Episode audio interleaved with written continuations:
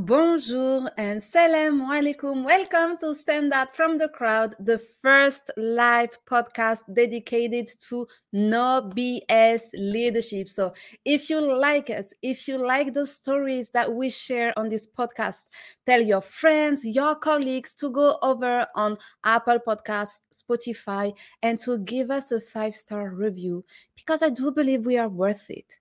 Don't you think so? I hope you do. What's your next chapter in life? That's a question that you may have been wondering for quite a few times now. Or maybe you are clear about what your next chapter should be, but you don't know how to make that smooth transition. That can be, you know, a bold move to take, and that can be scary. Stay around because today's episode is going to be very inspiring we will dive deep into the remarkable next chapter of our standout guest, Stephania Varalli. After seven years as the owner and co CEO of Women of Influence, one of the biggest, if not the biggest, women's leadership organization across Canada, at least. Stephania decided to transition onto her next chapter, focusing her time on fiction writing and sharing her passion for using storytelling to drive action and change. Get ready to be inspired and moved as we explore the ups and downs, the good, the bad, and the ugly, everything in between. So please help me welcome Stephania to the Stand Out from the Crowd podcast. Hello. Hello. I, I'm so happy to be here. How are you doing? I'm I'm doing great. I've been in a very good mood for a very for a very long time. Transition is suiting me well. oh, that's what we want to talk about today, and we want to know all about it. Mm-hmm. So the, the first question, uh, Stephania, that I like to ask my guest is um, if I were to ask your loved ones to describe you using three words, what would those three words be? Creative. Yes. Hardworking and I'll say daring. Ooh, tell us more about that one. Well, I think I've uh, always been someone who has approached life with a jump off the cliff, grow wings kind of mentality. When I first uh, purchased Women of Influence, I did not know a lot about the DEI space.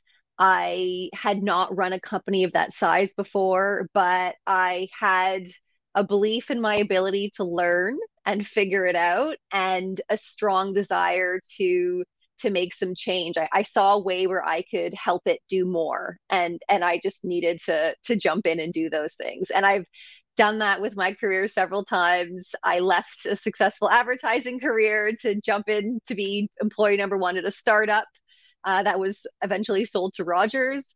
I lived as a freelance writer trying to figure out what's the remotest office I could come up with and would just move to move to different countries around the world and and write and I did that for 6 years and then Women of Influence I had actually only been working there as a freelancer uh, for a short period of time. Uh, I did a three month contract and then a six month remote contract. And then one month into full time employment, the owner at the time said, Do you want the company? And I said, Yes no hesitation in that meeting right away. Wow. I, I had already seen what I could do with the business. I knew where it had where it could get better and I wanted the chance to try. So let me ask you this because it sounds like you have been a successful entrepreneur for a long time. So you know, you said I, I am daring. So was was it? Is this quality something that you have developed and grown over time, or were you like this since a very young age? I think it's been a part of me since a very young age. I also was raised by two parents who were both entrepreneurs, uh, both Italian immigrants. I think that uh, first generation and entrepreneurial, all of that kind of came together just to be sort of core to, to forming who I am with my personality. And I just, I really, I've always just loved adventure and excitement. I read a lot of adventure novels when I was growing up. I kind of had this, wanted to always get the most out of life. So, you know, the worst case scenario I always thought was, you know, you fail and you try again. I mean, I also will say I definitely had the privilege to have the, you know, opportunity where I knew that, you know, if I failed, I could figure it out. Um, I was single for most of that time until Women of Influence. So I didn't have to worry about having, you know, a family or a partner that I also had to think about and consider. So I just I took some risks and I I was lucky or I mean, I like to think I was a part of the success, but I they they paid off. Yeah, and there is a big mindset piece here that that, that I see in you like you were aware from a very young age that no matter what you tried, if you failed, you will have an opportunity to learn something out of it. And I believe exactly. this is where, what most people are lacking. And it is what is holding back most people is that fear that what if I fail? Yes but ultimately you will fail. If you don't fail it means that it means that you don't try. And if you don't try you don't progress. And if you don't progress you don't learn right? Exactly. that, that's exactly. how i, I yeah. like to, to to look at it. So I, i'm glad that you are sharing this with us. So you said that you were raised in a in a family of entrepreneurs. So let's take a look at your early influences. Can you share a, a story from your childhood or maybe early life that had a significant impact on your decision so to become a, a leader an entrepreneur I think one of the things that probably most shaped me, I mean, as I said, both my parents were entrepreneurs. I think, um, and and were very supportive and loving. My mother being an entrepreneur, I didn't realize until I got into Women of Influence and started understanding more about the challenges that women have in their professional career, how much it meant to my early life just seeing my mother follow her dream, build a business, raise two kids while doing it and and having that as my normal. Like I never got into, you know, even when I was working corporate, I, I never went into it with this mentality that a woman can't do it because I had seen my mother do something. Yeah. And and i mean that's not really one specific story but i mean there's moments when i can remember you know she definitely had nights where she worked late. You know she definitely had challenges that i would see her overcome but she had a dream that I understood she had that dream and she made it happen and she built it from mm-hmm. scratch. And so that's what I just thought that's what you did. you, have, you have a dream and you go after it and you mm. make it happen. You do whatever you have to do to make it happen. So, having that as my model as a child I don't think I would have taken the risk that I did or believe that I could take the risk that I did, whether it was, you know, leaving advertising to work for free for equity in Sweet Spot or leaving Sweet Spot to chase my dream of writing a novel while being a freelance writer or jumping into Women of Influence and taking over that company. All of those things, the belief that I could do it, I think stem from watching my mother do it first and seeing that as a model for life that I could follow. I love that story because for you, that was just normal. Yeah, you know, that was yeah. It wasn't even the case. Oh, you know, she she's doing this, she's fighting against this, or she's limited. No, you saw your mom going after what she wanted, and you were yeah. like, oh, but that's the way to do it. I love yeah. that. yes, absolutely. Did you have did you have any other role models or maybe mentors outside of your parents, or they were like your main role models? I think my parents, certainly from a younger age, were my main role models. As I got older, sort of into my 20s, uh, there's been one woman, Joanna Track, well, shout out if, she, if she's watching, who was the woman that actually originally started Sweet Spot, which is the first sort of entrepreneurial venture I became involved in. So for that, I worked for free for six months to earn equity in the business. And we grew it from a small email list in Toronto to you know uh, this email newsletter to Canada's one of Canada's number one lifestyle sites for women, and eventually were bought out by Rogers. Joanna certainly saw in me something, uh, believed in my abilities, let me kind of, I mean, I'm not a typical boss, and she let me be me and run the editorial team. And she was just fantastic at helping to foster my career. And continuing from that on, she was the one who sort of pushed me, say, well, you should go and write your novel that you've been talking about that you want to write. And she was the one that actually connected me to women of influence with that freelancing role. So having someone in your life who is willing to advocate for you, beyond, I mean, a lot of people talk about their sort of personal board of directors. Uh, she's definitely been on that that board of directors for most of my life, and mm. uh, I keep those friendships close. The ones who can really sort of help you to be be all that you can be. Mm, I like that, and and we have talked about it a couple of times on this podcast. You know, building your personal board of directors you know mm-hmm. who are the people you surround yourself with there is this this saying that sounds cliche but that is very true the people you surround yourself can make you or break you and the people yeah. you surround yourself when you are selective and being selective in smart doesn't mean you know being inauthentic you can be very genuine and authentic and build mm-hmm. real uh, friendship but with people you know where you know you can support one another's success. You know that's how that's how i see it. And you are not the first one and i'm glad that you are sharing this as well because it says and it shows by a plus b that the people you surround yourself with are key to your success and personal and professional growth. Absolutely. Absolutely. So you have spent uh, seven years building and growing uh, women of influence from 40,000 followers to nearly 800,000 followers before it was acquired uh, last year. So I see, uh, uh, uh, I have seen, we have seen in the past few years, especially with all the turmoil that we have been through, yeah. you know, a, a, lot of uh, uh, female leaders and, and, and top CEOs, you know, resigning from their corporate role in order to follow, to pursue their passion and i know there are a lot of more a lot more people who would like to make that transition but who are scared to make the jump because once you have reached a certain level you have gained a certain status you have uh, you know this recognition within your industry and mm-hmm. it can be very scary to give up on all of this to pursue something? Will people judge you? What will your network think about you? Your will your family think that you are crazy you know?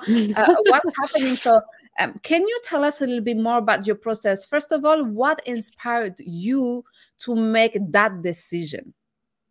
So, the main reason why I decided I was ready to leave Women of Influence, I, I, told you at the beginning when I decided to purchase Women of Influence, I was driven by this desire to sort of add what I thought would be a way to make the company better. What I saw was missing because they had an amazing events team and these incredible events where people would get into the room and it was inspirational and magical.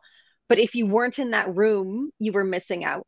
And my whole career has been in digital media and storytelling. And I saw a gap to be able to connect more women tell more stories by growing the digital media side of the business and I went in there with that very specific goal. Now, clearly, a lot sort of there was a lot that happened outside of just that in the seven years, but that was my main goal going into Women of Influence. Was I wanted to build the media arm that wasn't really there, and it took a lot of time. I mean, it took seven years. Uh, COVID certainly, you know, through some some loops in that process. Yeah. But when I reached the point where I saw that we had done it, where the community had grown this to this incredible size, where I'd had the opportunity to meet and tell and share so many stories of so many incredible, inspiring women, I kind of got this feeling like I had done what I came to do. And I knew that in the same way that I sort of came in and brought what was my skill set and my abilities and my passions to women of influence, I knew there was someone else who needed to come in to do the next level of it, to make it better. Mm-hmm. I had reached what I had done what I could do and I the organization, I mean, it's been around for almost 30 years. It's mm-hmm. it's we're the third round of leaders. It needed to carry on, it needed to grow. And when we met the current owner, Dr. Ramit Billen, and started talking with her, I just knew she was the person to come in and sort of take this foundation and then create the next level of it. And being able to feel like I've done what I want to do, I've done what I'm capable of doing, it's time for someone else to take the reins.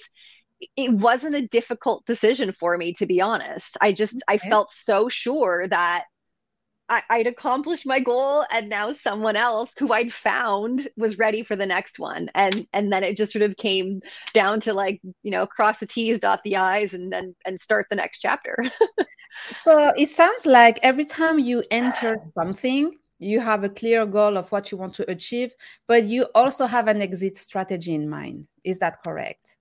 Yeah, I think the exit strategy more kind of revealed itself as we went along. I mean, certainly meeting the, current owner helped to shape that. And I think that, you know, I never go in, I'm not the kind of person that makes a five year plan. Like I always tell people, like write your life plan on a napkin because you're gonna have to throw it away and start again. The, no one gets through longer than a few years without life throwing you a curveball. So don't don't even try. Have a direction you want to go. And I always have a direction I want to go, but I didn't have all of the steps figured out.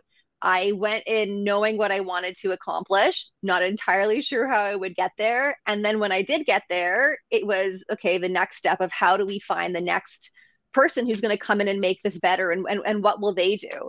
And uh, you know some of it as i said you just you, you it's fate you meet the right person it works out and then and then you carry on. So there is a part of luck too right? Yeah, uh, I would yeah. say it's, it's important. It's, there is a lot of work and preparation and strategy, but luck yeah. somehow is also uh, a little bit part of it. So, what are some of the of the biggest trade off?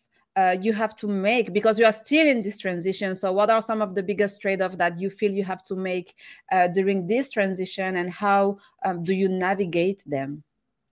Well, I've I've been finding this transition, so, and it's it's only really started this year. Like we finished off a lot of the work that we were doing at Women of Influence at the end of December, but there was still things that had to get, you know, so there's the last bits of accounting, all that stuff. So it wasn't really until the start of this year that I really started uh, focusing a lot on what my transition would look like.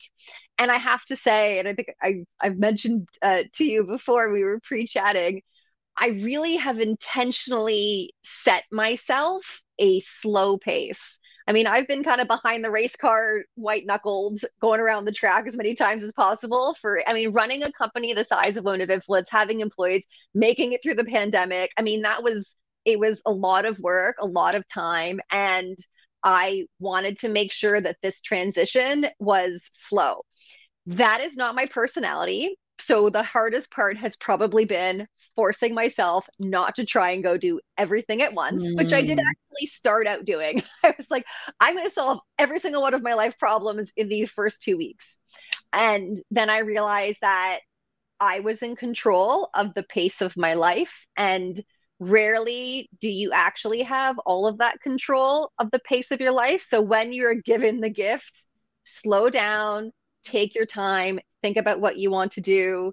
And and I've I've been able to come through the other side. I'm now at the point of my transition where I can see really clearly what I want to do and have actually already started working with some people a little quietly on the side freelancing the work that I want to do, which is really designed around what is the thing that brings me the most joy? What am I best at? What is my sort of sphere of excellence? And how can I help more women and other experts to get their stories across because that's what I that's what I can do well and I I want to focus on that.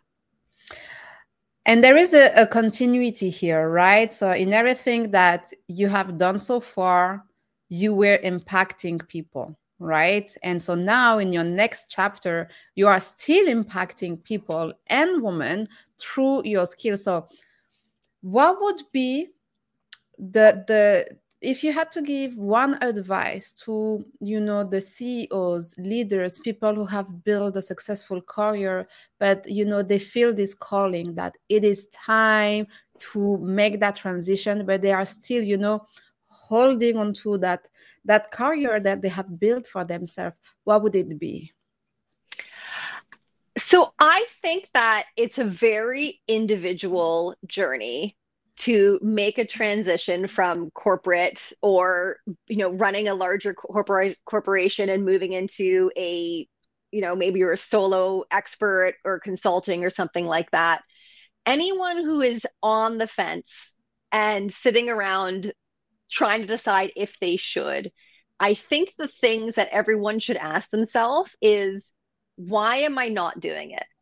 Because if the answer is ego, you don't want to let go of your big title. Um, that's not that's not something that should come into the equation. If the answer is fear, I mean, for some people, legitimately, maybe they are the you know sole breadwinner and they have to worry about their next paycheck and it's not the right time to take maybe they have a mortgage and it's not right time to take a big risk the answer isn't always jump i mean my answer is always jump but the answer isn't always jump and i think asking yourself sort of the why like is it fear because you don't think you're good enough or is it fear because you're worried about the paycheck if it's because you don't think you're good enough so many women so many women and i've met hundreds over that don't realize how incredible they are.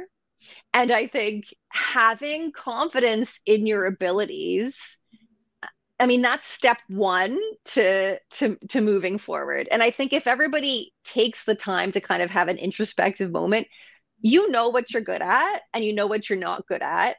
And if your career right now is having you do the things that you like can do okay but isn't what you're really good at, then you're probably not in the right career. And then mm. I would say mm. it's time to take the jump. Oh, that that that's powerful. So you know there is this fear, um, this lack of com, uh, not this lack of competence, but this lack of confidence that might you know be that may have an impact on the decision we make. But there is also, especially when it comes to women, that concern about balance. Maybe you know the they they are at the stage where they have finally find that balance no matter what that balance is to you of course. Yeah. And and, and you know but on the other side they want to pursue their passion and we know how hard it can be to find that balance. It takes a lot of time. So my question to you is how do you balance your personal and professional priorities during this transition and what strategies uh, have you found to be most effective?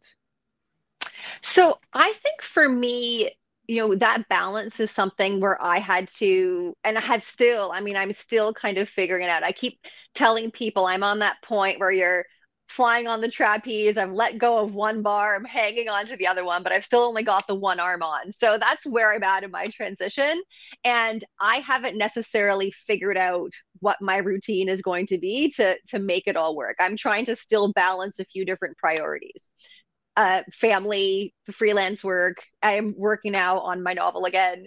And all of these pieces, I have to figure out how they'll fit together. Uh, what I said before about whatever you can slow down in your pace, do. Don't nothing that isn't actually a priority needs to be made a priority. Mm-hmm. And then the the other thing I think is I am very very forgiving of myself. If I don't fold the i mean i'm looking at a pile of laundry off screen and i just know that that pile of laundry isn't as important as getting another chapter of my book done. And i there's you know certain things that i'd love to be able to sort of squeeze into the day but I know what my priorities are to get done what I want to get done. And so I fiercely prioritize everything and I'm very apologetic to myself. I mean, if I if something gets if a ball gets dropped, it's fine, Stephania, you'll figure it out later. And I think that women especially are not great at doing that, are not mm-hmm. great at saying, "Oh, it's okay. I haven't I haven't figured it all, you know, but I'll just find, you know, 5 more hours in the day and not sleep." And yeah I think, I mean, I go to bed at 10 o'clock and I wake up early, and that routine works for me. And figuring out what works for you without worrying so much about all the little pieces that you think you have to get done, you have to get done. You, you will suddenly find that you can kind of slow your pace down. I mean, you might not be living in the cleanest house, but you will, you know, figure out what the actual priorities are. Yeah, be kind to yourself. I think, yeah. and I, I've been through this kind of situation and i feel the more pressure you put on yourself the less effective you are because you don't give your brain enough space and you don't give yourself enough space to yeah. think about your next move or your next chapter. So when you become, you learn to become kind and uh, to yourself, you know, actually it opens up more room for you yes. to think through and to think clearly. Yeah, absolutely. And, and we have a great question here from uh, Umesh who asks, you know, what is the solution for loneliness? Or, you know, when you transition, that can be uh, a time where you feel uh, lonely. So, you know, you know how do you address that? Yeah, it's interesting. I think that there's, I mean, that also comes down to personality. I think that, I mean, when I was a freelance writer, I would, as I said, I would go and I would move to a country where I knew nobody. And there would be times when I wouldn't speak to another human being for days because I was just stuck in the, I was living in a small apartment in the middle of Spain somewhere. And so for me, I don't really have the issue of loneliness. I'm, I, I like spending time with me. But I know there are some people who need to feel that connection. And I don't think you should ignore that. If that's what feeds your soul, then you need to find other ways to make that connection. I've uh, I haven't done it, but I have other friends who have found a really great solution, especially when they're kind of starting out. You know, go find a co working space, go mm. find I mean, even having a regular coffee shop you go and sit in, but co-working spaces, I mean, they they they don't make you keep buying coffee; they just give it to you for free. Uh, having a spot where you do have interactions, um, even finding connections online. I mean, it really depends. It's very individual on what are the things that feed your soul and what do you need to feel a connection. But I think that especially when you are getting into a position where you're self-employed or where you're freelancing those early days can feel like you are just in the company of one. Mm. And if that's something that affects you, then I would say don't ignore it. Go find a community. And there are, so I mean, Women of Influence was a great place where you could find like minded connections and feel like, you know, your tribe has gotten bigger. And I think that there's lots of different communities for all different things that can serve your purposes. And, you know, don't sit in the loneliness. Don't let it be a block for you. Go find your community. Exactly. Build your own community or find the people, you know, that I can connect with. And I know we are opposing, you know, oftentimes in-person relationship versus online relationship, but it's true since the COVID, my perception on this one has changed because some of the people that I feel the closest to now are people that I have met through LinkedIn and that I yeah. have never met in person, actually, not yet after maybe two, three, four years, you know, three years of talking. But when I need support, when I have questions, when I need, you know, uh, to be uh, reminded how good I am, you know, because we do need the we have those moments, right? I reach yeah. out to those people, and I did I do find this support, right? So being online or offline, no matter what works best for you, there are like so many opportunities for you to not feel alone uh, anymore. Especially there are because there are a lot of people feeling alone too. So imagine, you know, the number of people that you could reach out to and build genuine, as we said at the beginning, genuine relationship that can become then friendship. Yeah, and I think people sometimes forget. They think that, you know, they're the only one. Yeah.